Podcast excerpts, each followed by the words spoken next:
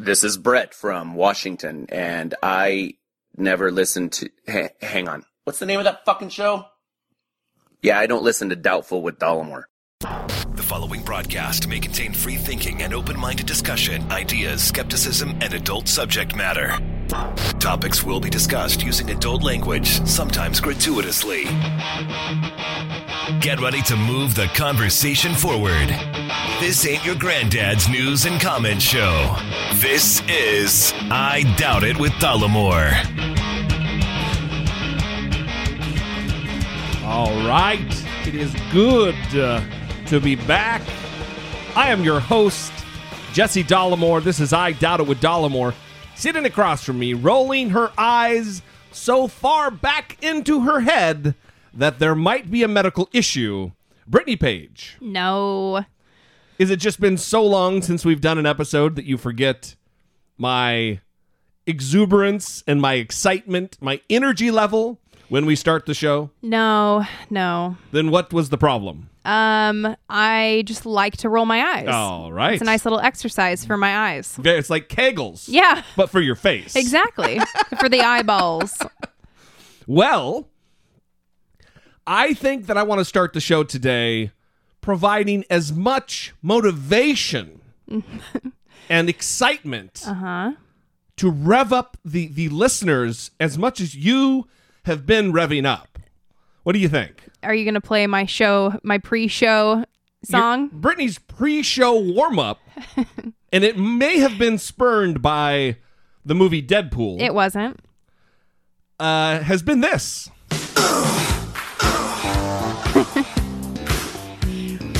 If you know this already, you're the best.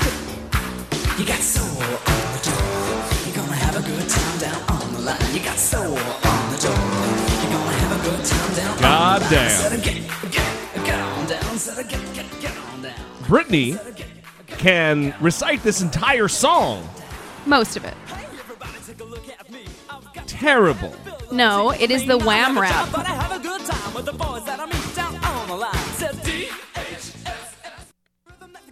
It is the Wham rap. Yes. By This Wham. is- by Wham. Mm-hmm. And you, You've never heard it. I had never heard it, and I, you know, it's probably li- likely because it's terrible. No, it's great. But this, you've been listening to this and jamming, and I mean jamming to this. Okay, well, I have had this song on my iPod for a long time. And the first time I saw this song performed was on American Bandstand. a rerun of American Bandstand on VH1. And uh, Wham was performing it on American Bandstand. And I thought it was the coolest thing that I had ever seen. I was like so excited. It's from like 1986, so rap was relatively new. And Yeah, this I mean, is like white people even, rapping. even blacks weren't really good at rapping in 1986. Certainly, white people were not meant to be rapping this early. one of the the lyrics says um, are you a man or a mouse so pretty good lyrics is what i'm saying Right. pretty pretty good but what i should start doing is post my pre-show warm-up song before every show so everyone can know all the wonderful tunes that i play to prepare for the show I don't believe this would be one of them. this is one of them No. yes Maybe a jet black guy with a hip high five. A white cool cat with a trilby hat. Maybe leather and studs is the way you act. Make the most of every day. Don't let hard times stand in your way. Give a wham, give a bam, but don't give a damn. Cause the benefit gang are gonna pay. Now reach up high and touch your soul. So there it is George Michael and the Wham Rap. So exactly, can we talk about how the other guy in Wham no one even knows about or cares about? Right. His name's Andrew. I always think his name is Alex, and then I have to go look it up. When I watch this, when I watch the Wham music videos, I don't think he's ever singing. I just think he's like a backup dancer to George Michael. So why was he in the band? I don't know. Can someone explain this to me? He was there to make money, apparently. Mm-hmm. Apparently, that's all. Mm-hmm. So, anyway, you're welcome, audience. We've got a lot to get to today. Holy shit. Well, one, we're back.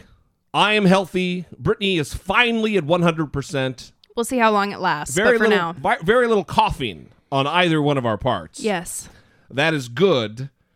Um, we do have a lot to get to, so let's get right into this. Uh, we first of all have a couple pieces of listener feedback that we want to get to. Let's start with the less serious of the two, that was also kind of mu- music related, like we just talked about, and then we'll get to the more serious question. This is from Dave. And he said, loved Britney's passion with regard to Earth, Wind, and Fire. Also, share her distaste for those crappy live version of songs on Pandora. I rarely like live recordings. I always think, well, those people who were there sound like they're having a good time. But nothing is worse than hearing Led Zeppelin with Robert Plant and his screeching off key live vocals and horrible improvisational instincts. The studio was always his best friend. I have nearly broken a leg trying to get to my computer and or iPad to hit the thumbs down button when those songs come on. But sometimes I fear that if I say thumbs down to the piece of shit live version of Hey Jude, that it will also think I don't want to hear the lovely original version. I can assure you, and Brittany can as well, that will not happen. Because Brittany, her Pandora stations are so fucking fine tuned. She still gets all the music she likes.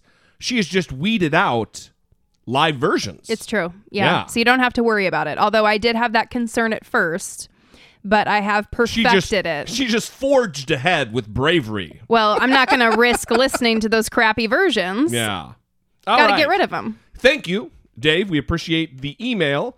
You too can communicate with the show 657 464 7609 or, of course, the trusty emailing of a voice memo to our to from your wow we skip an episode and i don't even know what the fuck's going on. Mm-hmm. Email a voice memo from your smartphone to i doubt it at dollemore.com the second piece of more scathing questioning was sent to us by i believe marcus mm-hmm. Hi, guys. I just listened to the bonus episode about the ABC Republican debate. In it, Jesse stated he's okay with torture in some cases. I found that to be rather shocking, as he's always seemed to be reasonable in the past. what what Let's set aside the moral question and just look at effectiveness. Can you point to any evidence that torture is an effective way to generate accurate intelligence? The Senate report on the CIA program sure didn't find any. I'm not aware of any, so I'd love to know if I'm wrong on this. If you can't, in fact, point to any evidence of its effectiveness, why would you support its use? Brittany is the best part. Marcus. Love the show. Brittany's the best part. So I, I didn't I didn't go and do any any research because I forgot that he said that at the end. Otherwise, I would have done a little bit more research. But let, let me say this: you can't just set aside the moral question. You cannot.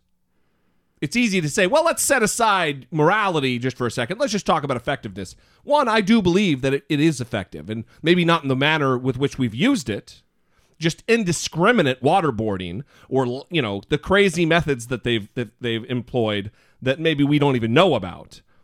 However, there are cases where a good beatdown could have been effective. Sam Harris, I would direct you to some of his podcasts, and uh, maybe I'll find it and I'll message you back, Marcus. Um, Sam Harris talks about a specific instance that's in the Stanford. I think Harvard. Is it Harvard? It might be Stanford, Harvard, whatever. and it's it's a a moral quandary where a person had kidnapped a girl and she was ready to die. And they they found the kidnapper and he would not give up where she was. They knew it was him because he like a crazy description he fit exactly. There was just no chance it was anybody else.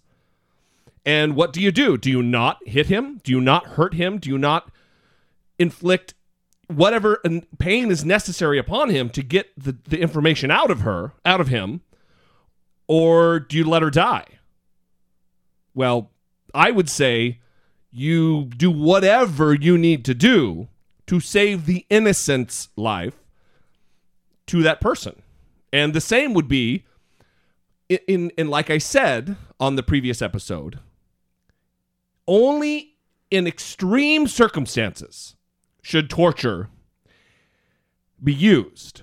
And and I mean extreme. I can't really even think of anything right now that that wouldn't be not just wildly hypothetical. The other thing I want to address is the statement, and Brittany will have to read it back to me.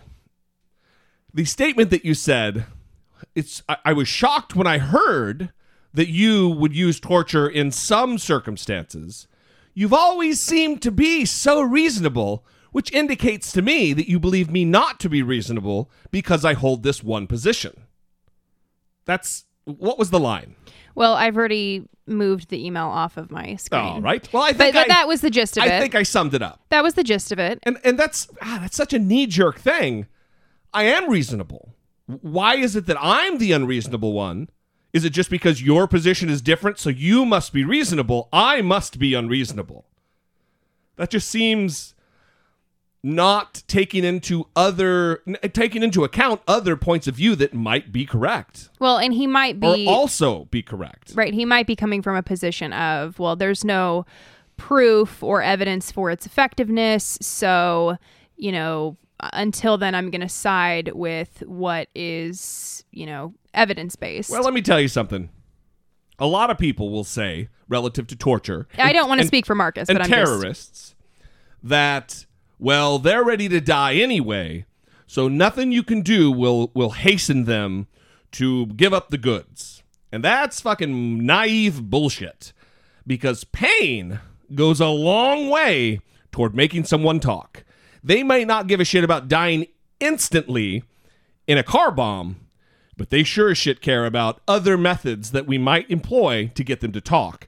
I don't think we should torture. I don't think it should be a policy of willy nilly all the time, average everyday treatment of prisoners. I don't think that. However, there are cases, and there will likely be, be cases in the future, where it might be something we consider using in order to get the information we need. That's all I'm saying. Thank you, Marcus. And um, I just want to say that the American Psychological Association's position on torture is a no. None of the torture.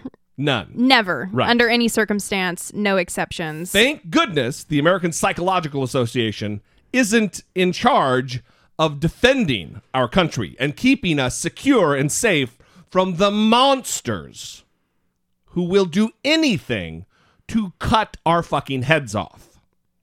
Thankful for that. Ouch. All right. From one unreasonable position to another, let's talk about Tamir Rice. He is the 12 year old who was gunned down by Cleveland police. And there has been a lot of consternation and there's been a kerfuffle related to a, a bill that was, this is what was all being alleged, that a bill was sent from the Cleveland city to the, the, the family for like $500 for the transport of his body. And when I first heard this, I was completely incensed how fucking outrageous this is. Apparently, that's not exactly what happened. Here is the finance director for the city of Cleveland, the chief counsel for the city of Cleveland, and finally the mayor of Cleveland kind of explaining exactly what happened. All apologetic, still doesn't make what happened exactly right, but it takes away some of the sting of them being, you know, total and complete assholes. We have not, in the past or intended to in the future, bill the Tamir Rice family for transport services. There has never been a direct bill to the family for transport services. Earlier this week, the executor for the estate of Tamir Rice submitted a letter to the city of Cleveland asking the city to forward a billing statement for services rendered to Tamir Rice on November 22, 2014. This is part of his legal duty as the executor of the state. He reaches out to all potential creditors, asking them to submit a statement of any outstanding charges that are still owed. The attorney who represents the, the Division of Assessments and Licenses followed the standard routine process when he received this letter to file the invoice for the air ambulance transportation services with the probate court. That was what is filed yesterday. There was no intent and there was no sending of a bill either um, previously or now to the Tamir Rice family. No, it wasn't a mistake. It, it was a mistake in terms of, of us not flagging it, but it was not a mistake in terms of the legal process. No, it followed the legal process. Should it have happened? No, because a red flag should have been risen, but that didn't happen. Did was there? Uh, did anybody do anything wrong in this? No, because it's the normal process. It's the way in which we do things internally, but it's also the, what the law requires you to do. So we just followed the process and followed the law. I'm trying not to, uh, even though we've done another stumble that has caused them harm, I'm trying to rectify that in the best way I can by just talking about the truth of the matter as regards to this. So the good thing is that they, I think he, that was the mayor there speaking. And it sounds like they understand look, we fucked up. We should have flagged this prior to have this not sent out. But as a matter of probate law and the executor of the state, of the, of the estate, we, that was their duty as far as the law is concerned. So, ah, you know, it's, it's definitely shitty. It shouldn't have been done, but it doesn't sound like it was just malice from the government of Cleveland. Yeah, it's hard to look at the situation though and have that metered reaction because initially Right. you're just so disgusted by this. And I know? was. You were too. We were Yeah. both pissed off. In fact, we just before we went to show, um, we I discovered this information Mm-hmm. in looking into it because I want to be when I present the information. If I'm going to be pissed off, I want to be rightly pissed off. And there's still there is something to be pissed off about here. However, you know, the city of Cleveland shouldn't be burned to the goddamn ground. Mm-hmm. It, it's shitty, but yeah. Wait, did I just say uh huh that it should be burnt to It the should ground? not okay, be. okay. I was scared because I wasn't. Sometimes I'm not listening and I say uh huh, and then I'm like, oh my god, I shouldn't do that with Jesse D. Sometimes you're not listening, right? Yeah. Only sometimes. Yes. Not all the fucking time. No, no. Right. All right. In another case that actually I think there should be outrage, and this isn't a shooting that we covered previously on the show, but it just it dovetails so nicely with this Tamir Rice story. A Chicago police officer is suing the estate of a teen who he shot and killed. Yeah, a Chicago police officer who fatally shot a black 19 year old college student and accidentally killed a neighbor has filed a lawsuit against the teenager's estate, arguing the shooting left him traumatized. Oh my god. The highly unusual suit was filed early in February in the middle of the city's effort to grapple with serious questions about the future of its police force. Those questions include the adequacy of its system for investigating police shootings and how to win back public trust after several cases of alleged misconduct. The U.S. Justice Department is conducting a wide ranging civil rights investigation, and Mayor Rahm Emanuel has promised a major overhaul of the police department and steps to heal its fraught relationship with black residents. Rahm Emanuel needs to go. He is he's an Obama crony, formerly worked in the Obama White House, was a chief architect of the early Obama administration, and he left to run for mayor of Chicago. He is an abject fucking failure. Even if you just take the police situation and the violence situation in Chicago, just taking that into account, he needs to go. So the suit is being filed by Officer Robert Rialmo, Ugh. who is seeking 10 million in damages. Jesus Christ. Are you kidding me? His attorney Joel Brodsky, whatever, said it was important in the charged atmosphere to send a message that police are quote not targets for assaults and quote suffer damage like anybody else. you mean damage like death? Mm-hmm. Like the, your victim? Mm-hmm. The 19 year old whom you killed. The lawsuit provides the officer's first public account of how he says the shooting happened, after offering details that differ with the family's version. It says the officer who was responding to a domestic disturbance call with another officer opened fired after the teenager swung a bat at the officer's head at close range. A downstairs neighbor, 55 year old Betty Jones, was standing nearby and was shot and killed by accident. She was not a part of the domestic dispute. Quote The fact that the teenager's actions forced Officer Rialmo to end his life and to accidentally take the innocent life of Betty Jones has caused and will continue to cause Officer Rialmo to suffer extreme emotional trauma. You forced me to kill you. I'm going to sue your estate for $10 million. Does this kid, does it, does he have an estate that's worth $10 million? Um, I don't know, but so even with his story, he's saying that this teen was swinging a baseball bat at him, was taking full swings at him, missing him by inches. Um, you couldn't do something else. You don't have a taser on you, buddy? You don't have any other method but to shoot the kid and accidentally shoot someone else. What the hell are you doing? Is my question. Failing at your job. That is what you're doing. So the teen suffered six bullet wounds, and the account from the family says that evidence indicates the officer was 20 or 30 feet away when he fired, which calls into question his contention that he feared for his life having this baseball bat swung at him. Right, which we find especially now with the advent of smartphones and video video capability on demand, instant able the ability to to film, we're finding out that cops largely often are fucking liars.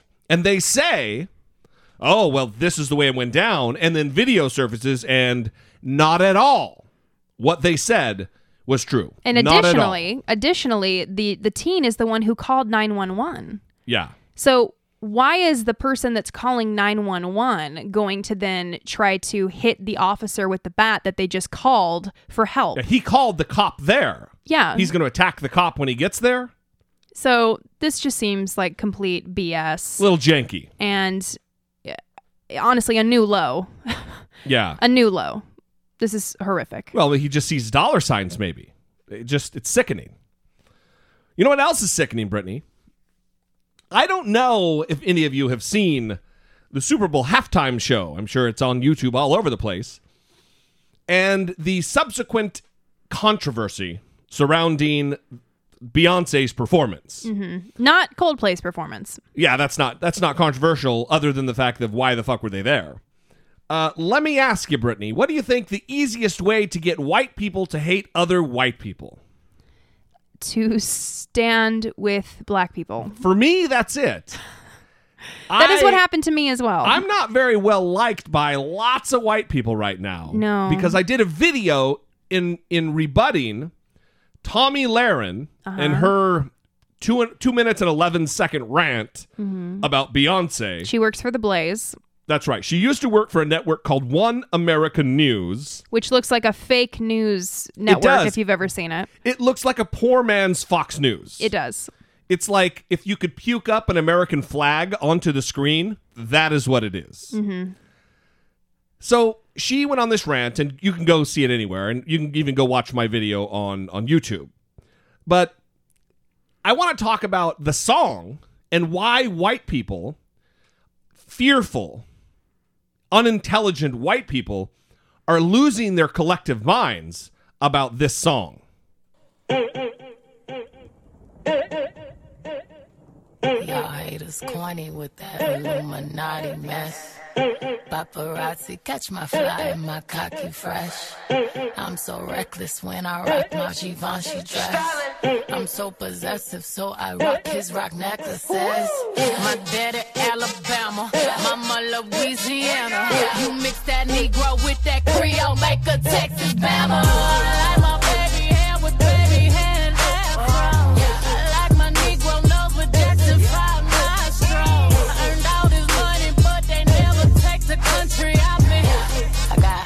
Hot sauce in my bag. Swag. Swag. Oh yeah, baby. Oh yeah. I, oh yes, I like that. That is awesome. So, that is what happened, and that is all apparently it takes to get white people real angry with another white guy who is taking up for a population that has been historically look, and I'm not tooting my own horn here because any normal person would do so. I just happen to have the means to to be on camera and to have a microphone in front of me.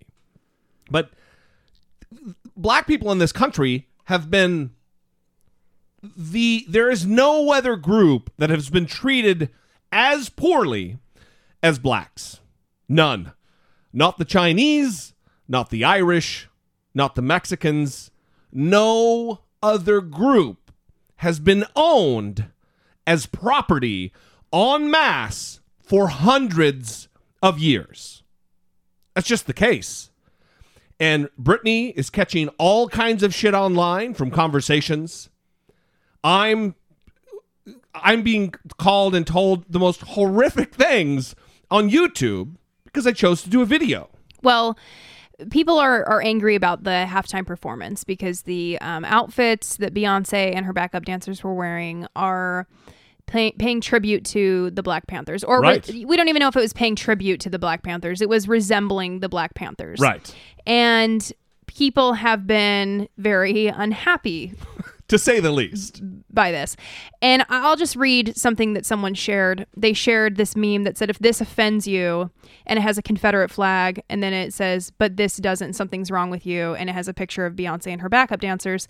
And they said, let's stop being so focused on race and trying to make silent statements, and let's just enjoy life. Shut your mouth, Beyonce. You have rights. You're playing at the Super Bowl. Now, this is the kind of stuff that I have been seeing, though. Right. And this is very alarming because, well, th- first of all, this person is saying stop trying to make silent statements, but they also don't want them to be loud about it. So, what? Right. Which do you want? You're not happy with the silent statements. You're not happy when they talk about it. Which do you want? It's really nice for you too to not be focused on race because you're a white person. Well, you don't have to. I don't have to think about race. I, I know you weren't just talking to me. I just got fired up about your idiot friend on Facebook. As a white person, you don't have to think about race because it it doesn't come into your head because you're white. In white America, you're white. You get treated differently because you're white. It's not an issue for you. Therefore, no thought is given.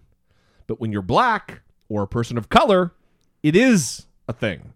You do have to think about how to tell your kids to deal with the authorities. Right.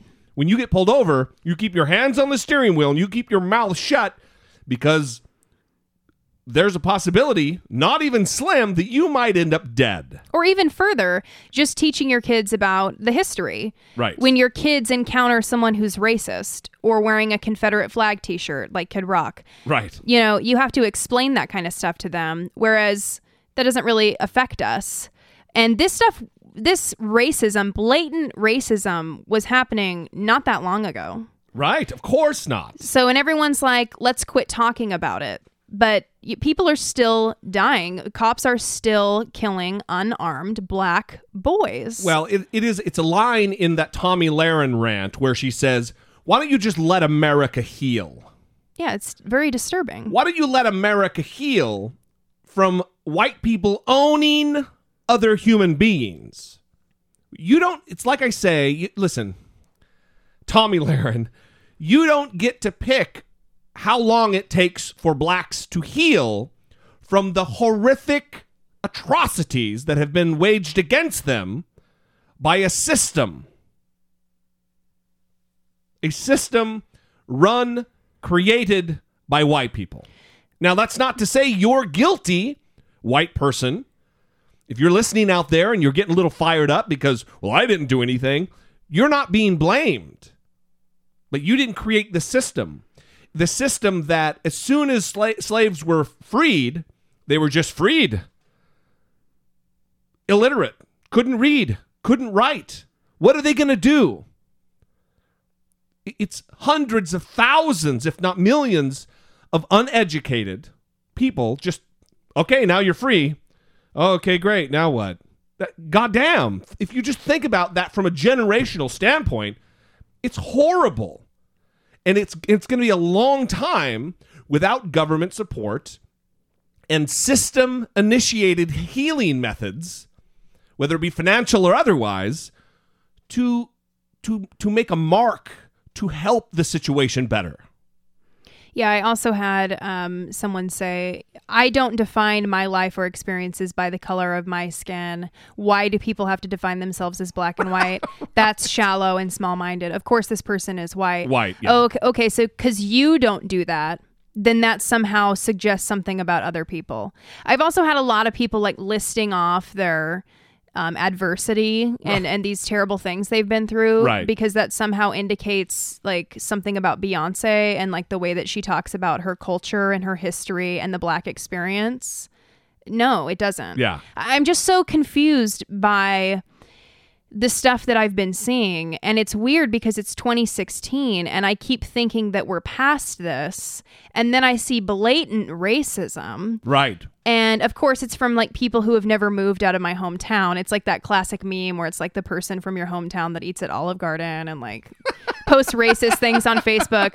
But it is, it's true. It's these people, but it's it's difficult to see and not comment on because it's Right. so horrific, you know? Right. And look, I'm not even this video wasn't this video wasn't meant to be white a white person commenting on black things.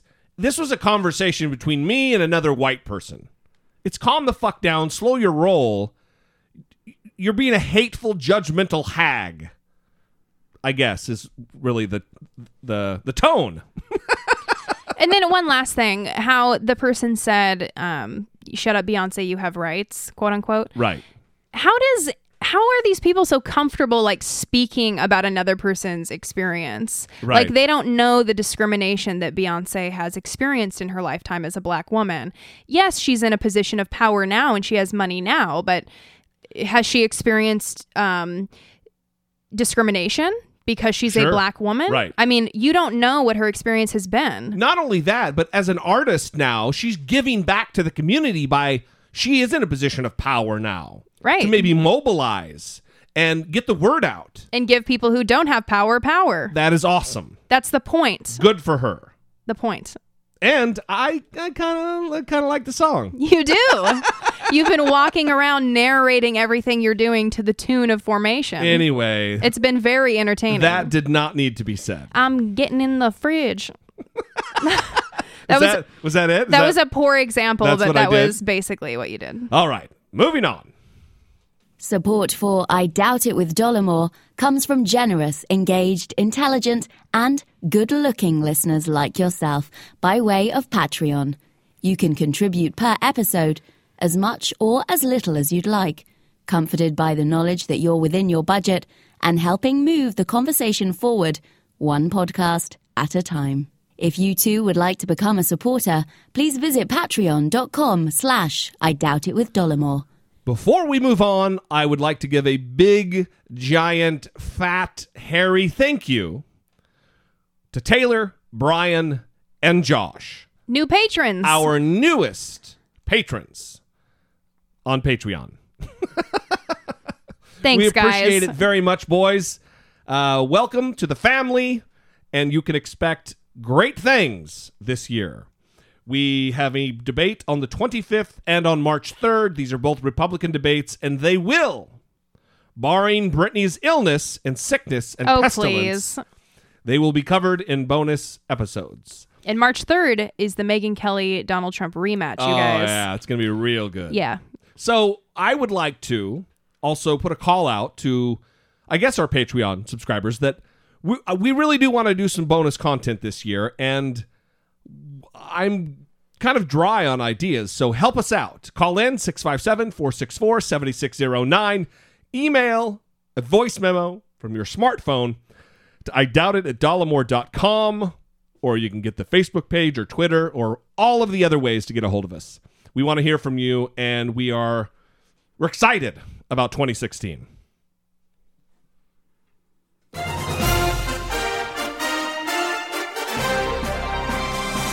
Dollemocracy 2016, facing down pessimistic politics with realistic optimism. So, as you may have heard, Justice Antonin Scalia, the oldest, I guess he's not the oldest, but he is the longest serving member of the Supreme Court of the United States has died. For almost 30 years, Justice Antonin Nino Scalia was a larger than life president on the bench. A brilliant legal mind with an energetic style, an incisive wit, and colorful opinions. He influenced a generation of judges, lawyers, and students and profoundly shaped the legal landscape. He will no doubt be remembered as one of the most consequential judges and thinkers to serve on the Supreme Court. Justice Scalia dedicated his life to the cornerstone of our democracy, the rule of law. Tonight, we honor his extraordinary service to our nation and remember one of the towering legal figures of our time. Antonin Scalia was born in Trenton, New Jersey, to an Italian immigrant family. After graduating from Georgetown University and Harvard Law School, he worked at a law firm and taught law before entering a life of public service. He rose from Assistant Attorney General for the Office of Legal Counsel to the judge on the D.C. Circuit Court to Associate Justice of the Supreme Court. A devout Catholic, he was a proud father of nine children and grandfather to many loving grandchildren.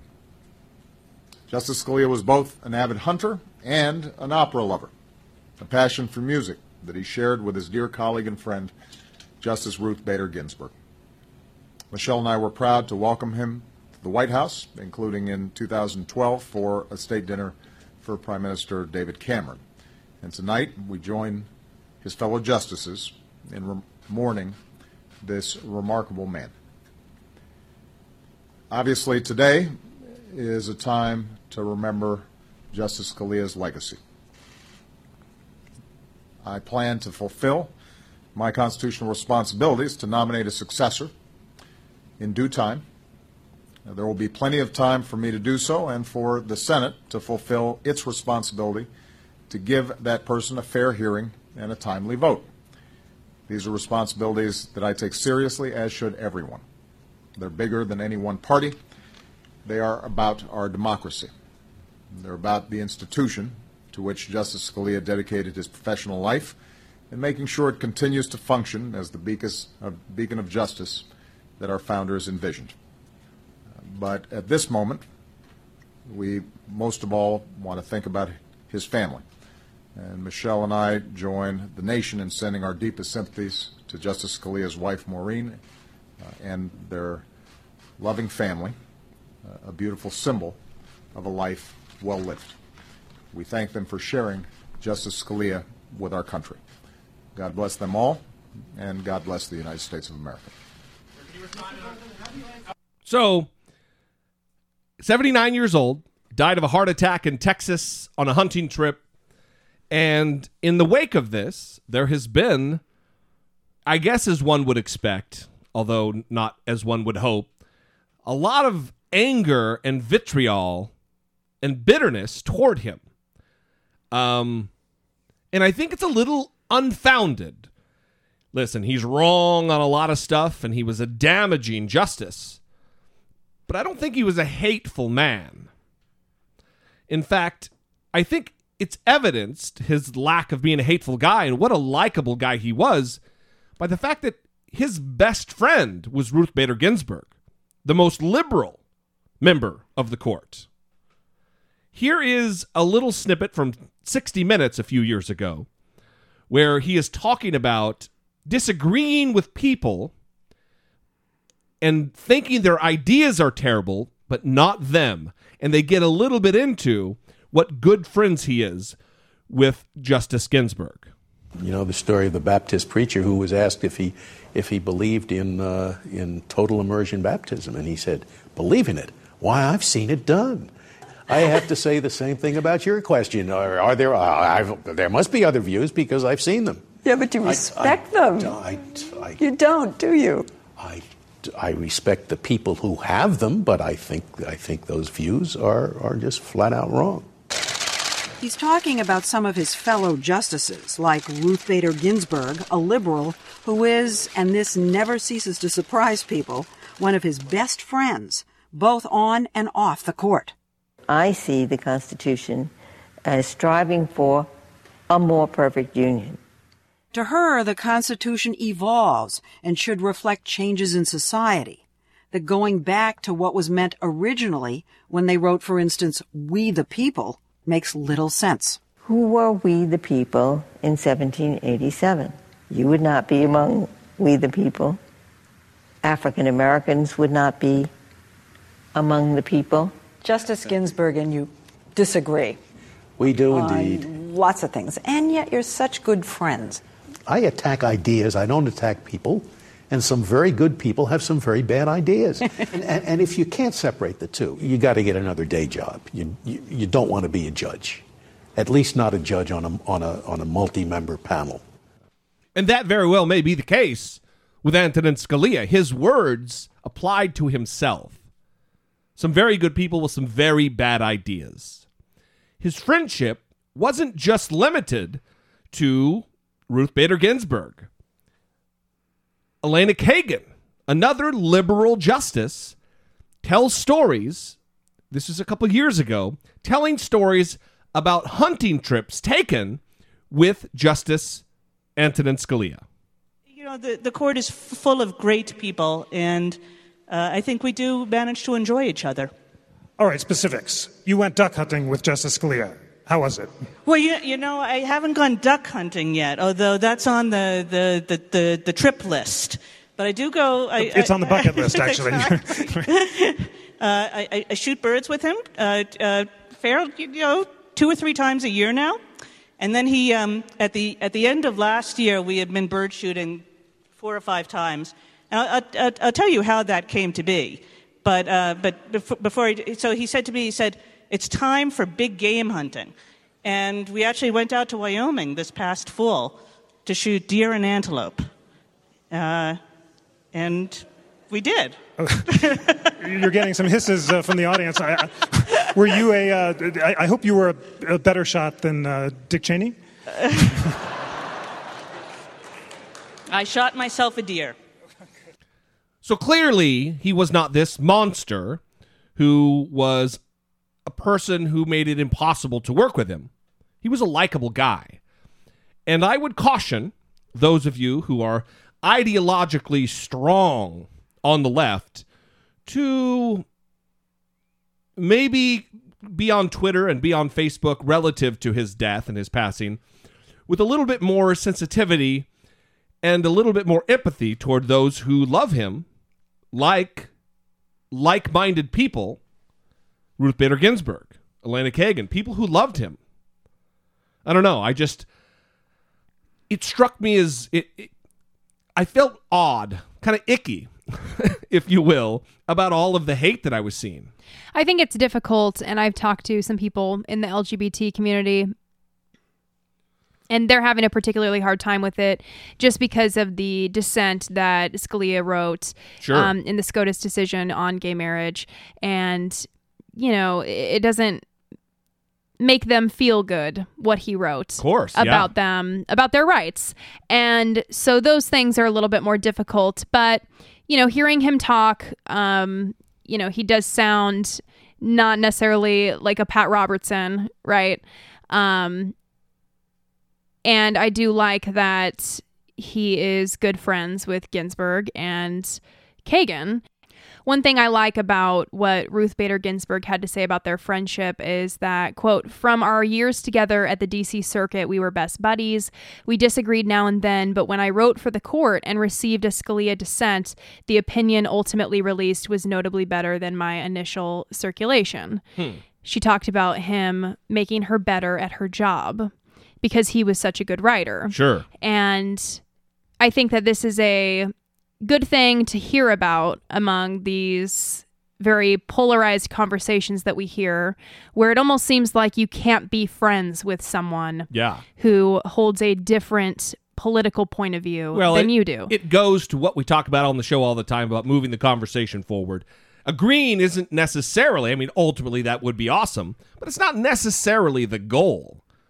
Just having the conversation civilly is is awesome, and it does it provides an environment where things can be talked about. The other thing I wanted to say very quickly is that David Axelrod today said that uh, Scalia was the one who recommended Elena Kagan to the court. He recommended a liberal justice. That's I don't know. It just it strikes me. He said, quote, I have no illusions that Obama will nominate someone who shares my orientation, but I hope he sends us someone smart. Leaning forward, he said, quote, let me put a finer point on it. I hope he sends us Elena Kagan. Which he did. Not that time, actually. He did Sotomayor first and Oh, then right. and then Kagan. Okay, well, he- here's the deal. Here's what we face now. We face the Republicans who are grandstanding. They are loudly proclaiming we don't want Obama. Not only we don't want, they're saying it would be outrageous for Obama to appoint, to nominate someone to the court during an election year. And that is a bullshit. Complete and utter horseshit. They have, under the Constitution, the power of advise and consent, where they can confirm or deny the nomination. Just like in the 80s with Ronald Reagan, when he nominated Jor- uh, Judge Bork, and the Senate said, fuck you. Nope. And he was not confirmed. Was it because his name was Bork? It may have been. So, It's a good little joke. it has happened before in the past that the Senate says no. Many times. And liberals are going to be outraged by that. But let me tell you, liberals, and let me tell you, conservatives, the system will work. It is not a constitutional crisis if Obama nominates a justice and the Senate refuses to approve them. That is why the system is set up that way checks and balances. So the Senate has never taken more than 125 days to vote on a successor from the time of the nomination, and President Obama's term expires in 341 days. Right. Um, on average, a nominee has been confirmed, rejected, or withdrawn in 25 days. But few presidents have successfully filled vacancies announced in their final full year. That's right. It is uncommon, but it is his constitutional responsibility. No one else can appoint someone, nominate someone to the Supreme Court, except the President of the United States. So obviously, Republicans are hedging their bets that there will be a Republican in office come January 20th, 2017, and then they can get whoever they want in. But I think it's a it's a it's worth the gamble on their part politically. Here's what's going to happen though, and let's get off of the the the procedure, the constitutional procedure and responsibilities of these two branches of government. This is going to be going forward a seminal issue of this campaign on both sides. This is going to be used to gin up support for for all of the different candidates and to get out the vote. Because what is more important to the liberals than getting a liberal justice and breaking up the 5 4 court that we have now? Five conservatives, four liberals.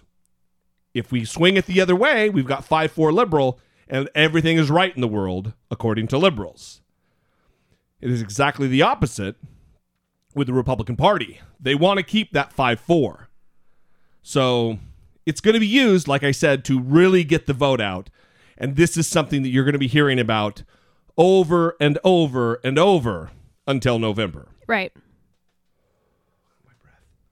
And just for comparison, Barack Obama has nominated and had confirmed two individuals, Elena Kagan and Sonia Sotomayor. And Sotomayor took 66 days from nomination to result, and um, Kagan was 87 days from nomination to result. Right. So this is somewhat of a lengthy process. So it's not going to be, you know, tomorrow he announces somebody and then they're in there in a week or two. And and it's gotten longer. I don't have the data in front of me that you're looking at, but just off of memory, uh, it seems like things have gotten longer and more protracted as time has gone on. It I- for sure has. I don't remember as a child during the Reagan administration, and yes, I was just that nerdy of a kid to be interested in this kind of shit. Uh, I don't remember it taking 80 days. I remember it being a very, you know, two weeks or so, and then it was done, and we had a new Supreme Court justice.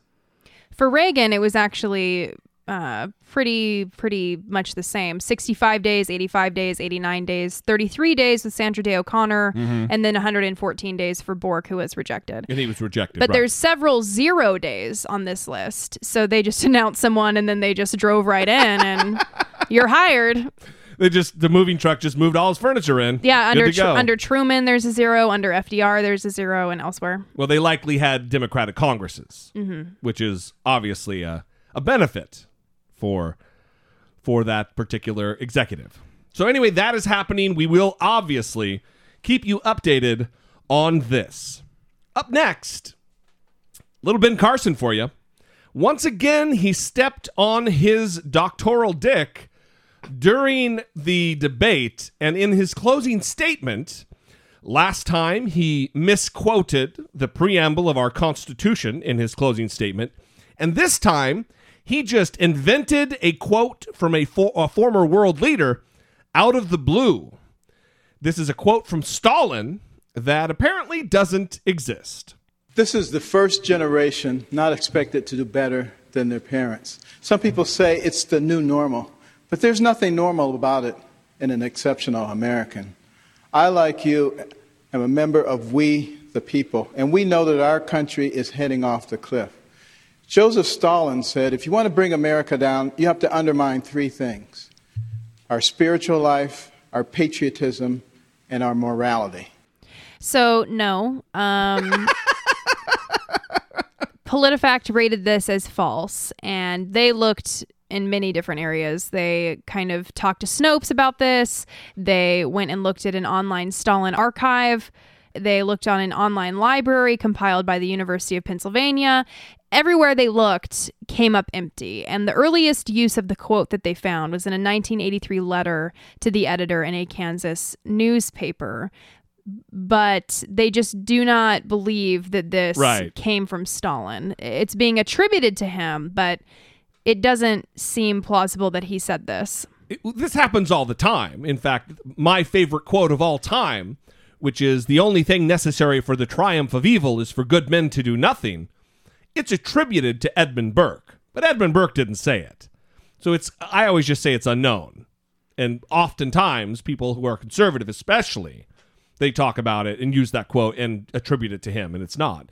But it's odd that it's from a letter to the editor in Kansas in the 30 in 83 you said. Mhm. In 1983 Mhm. that uh he's yeah, well it, it's in the, a letter to the editor. It must be true. Right. Well, here's the weird thing about the quote is that Stalin is basically complimenting America for its strengths. so he's complimenting Right, America on the spiritual life, their patriotism, and their morality. Here's how you do it. America's the- so great. All the handsome guys you need to attack first. Yeah.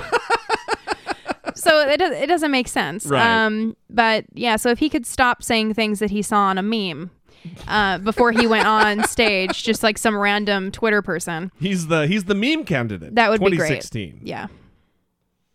All right. Well, now that we're on presidential politics, we have three new quitters Jim Gilmore, former governor of Virginia, Chris Christie, governor of New Jersey, and Carly Fiorina, former CEO of Hewlett Packard. All gone. Quitters. There's only six left now in the debates, which makes it uh, a lot better, More manageable. more manageable, and now it's just getting down to the more serious candidates. So that's helpful. more serious, which leads me to talk about Ted Cruz and his wife on a radio show talking about how a, a Ted Cruz administration would show the American people the face of the Christian God. After just a little bit of prayer, I, I realized uh, if I were not married to Ted, Also, let's stop that. We're going to restart it. Uh, I want you to listen to the rambling nonsense and just uh, maybe it's just me, but she seems a little off her meds, let's say, unhinged. She seems a little, mm, little kooky. After just a little bit of prayer, I, I realized uh, if I were not married to Ted, this would be a campaign that I would be trying to get on because this country is in crisis, and this individual has an incredible talent to bring us out of this crisis. We are in a crisis economically, constitutionally, and in terms of our uh, foreign affairs, we are in a crisis. And Ted is a man of faith. He believe he's a, tr- a believer. Uh, he's a constitutionalist. He has an unparalleled legal career in defending our values, and he's unwavering. He's unflappable. And so when I thought about doing it for our country, it became very clear to me that our family must be in this race. Um, and it also became clear to me that we are at a cultural crossroads in our country. And if we can be in this race to show this country the face of the God that we serve. This Christian God that we serve uh, is the foundation of our country. Our country was built on Judeo-Christian values. We are a nation of freedom of religion. But the God of Christianity is a God of freedom, of individual liberty, of choice, and of consequence. And I think that's something that this country really needs to be reminded of, that Christians are loving people, are non-judgmental people. But there is right and wrong. We have a country of law and order. There are consequences to actions, and we must all live peaceably um, in our own faith under the Constitution. And Ted is uniquely able to deliver on that combination of the law and religion. Uh, Is that important? the two things, yeah, exactly. How is that important that he deliver on religion? Is that relevant to the job? That is not a job requirement, madam, that your husband deliver on religion. It's certainly a requirement that he deliver on the Constitution. But if he believes, based on the Constitution, that it is his job to deliver on religion, he's not the guy for the job. And clearly, he's not the guy Well, for the job. it also makes me nervous because he's obviously going to be quote unquote delivering on one religion. right. His religion. Right. And there are millions of Americans that are not a part of his religion and don't care about it. That's exactly right. So, this leads me to I'm sure all of our European listeners and our international listeners right now are in stitches with laughter over the connection between religion and government. But here is Billy Graham's son, Franklin Graham, and this might be the only time that we ever agree, he and I. He's talking about in this clip, giving a speech about how this very well could be only one election left to save America. America is being stripped of its biblical heritage and God inspired foundations. You know, growing up, we were concerned about the red threat. The Russians were coming, right? And I remember we went, we up in Western North Carolina, I went to a grammar school and they had civil defense food packed in there in the basement. And we had, uh, we had uh, these drills. In case a bomb went off, we would hide under our desk, right? Like that was going to do a lot of good. But we were ready, all right? We were ready. And then the Berlin Wall came down. And then the red threat kind of just evaporated. It was no longer there. And we all took this big sigh of relief. And then secularism came. And it infiltrated and infected our governments, the state, the federal, the local level. Secularism and communism, there's no difference. They're both exactly the same. They're both godless. Oh, yeah. And the and the enemy came in and didn't even have to fire a shot. And he's already got control. The men and women of God, we need to take a stand because we're losing our country. And if we continue going down the road that we're going, let me tell you what the politicians want to do. They want to change the Constitution of America. That's their goal. And they will strip our freedoms. Having a, ser- a service like this in a few years could be illegal. Come on. They would say you could only have a prayer service inside of a church building. That's what the communists do in Russia. You can only worship inside a church building. You can't be out and open like this. Communists in Russia, modern That's day what Russia. they want to do. The, they call themselves progressives, okay? That's a nice word, isn't it? Anybody that calls themselves a progressive, you better be careful. Your vote counts. America needs the Christian vote. You see, it's not that the enemy is at the gate. They've come through the gate because we've left the gates wide open and we have allowed our moral walls to deteriorate and fall down. Ladies and gentlemen, we've got maybe one election left. And I've been told by people who know that the game will be over. Who knows? And I'm telling you right now, we're very close to losing. You are. That's why it's so important for the men and women of God. Go back home, get your friends and your family, get them registered, and get them to vote. This is a man who pays no taxes. Mm-hmm. Reverend Franklin Graham, who's exempt from much of the personal income taxes that many people are that pay because he's a man of God. And as part of the agreement with the government, that yeah, okay, you don't have to pay taxes, but you don't get to be involved in electioneering. You don't get to be involved in advocating for certain politicians. And here we are, listening to him drone on about not just specific politicians, but political ideologies. He's railing against progressives here. Listen, if you have a liberal clergy who's railing about Republicans, that man needs to be paying taxes. The same thing is here. Why is he exempt from paying taxes? It's outrageous. The other thing is, he's backing up what I've said. This might be the last election for the Republican Party. Because when 58% of millennial Republicans are A OK with gay marriage, they've got a problem.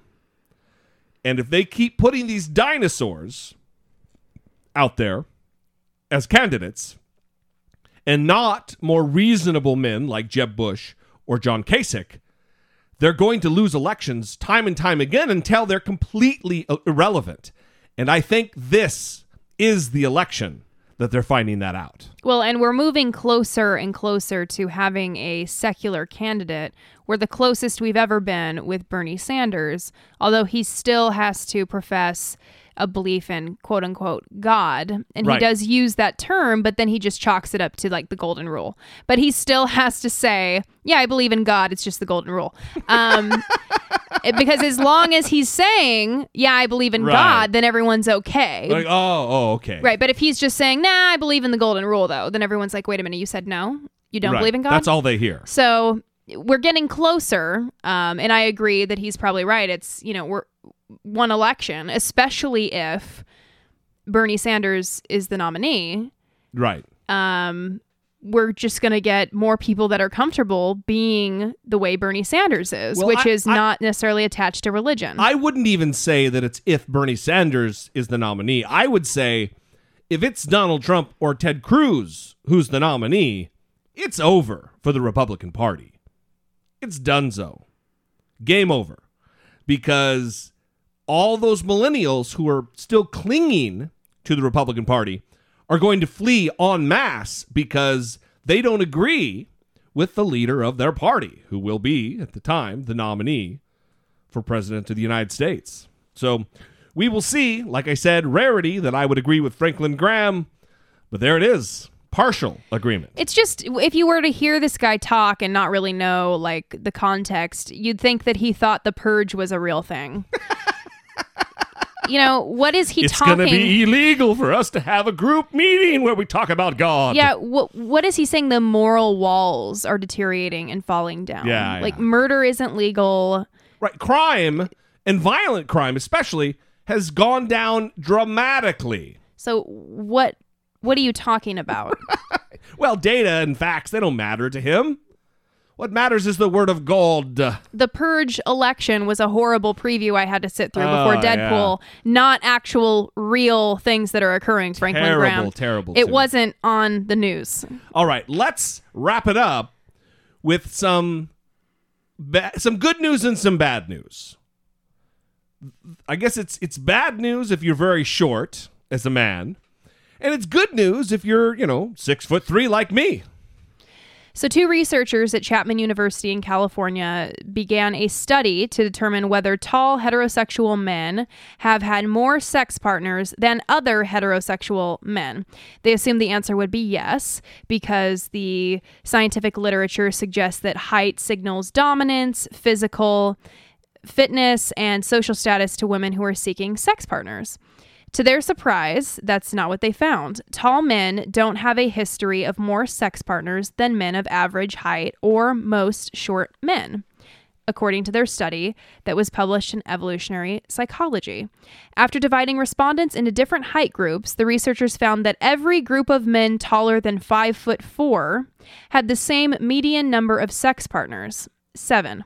Only men classified as very short, or between 5'2 and 5'4, had significantly different sexual history. They reported a median of five sex partners. Five and seven, huh? Mm hmm That's a significant difference Yeah, yeah. And so 5'4 is where that difference occurs, where you're not getting as many ladies. So if you're five, you know what's crazy, and this is anecdotal. Brittany will hate me for this, but the, the one guy that comes to mind that I know who's short, he's not in that five category. Hmm. He's more in the seventeen category. Hmm. He does okay mm-hmm. with the ladies. Okay. Well, this research drew on the experience of 60,000 people. Wow, really? So you can take that. To the bank. Holy shit! Yeah, 60,058 heterosexual U.S. men and women aged 18 to 65 who completed an anonymous survey online in 2006. According to the authors, David Frederick and Brooke Jenkins, the explanation for their findings might be that women have a quote minimal threshold for male height. anyone taller is pretty much an acceptable potential mate, and anyone shorter, not so much. And since women are shorter, Right. then anyone taller than them is going to be someone who is above five four. So me being six three, though, according to this, I'm not getting more ladies than someone who's five foot nine, average height. No.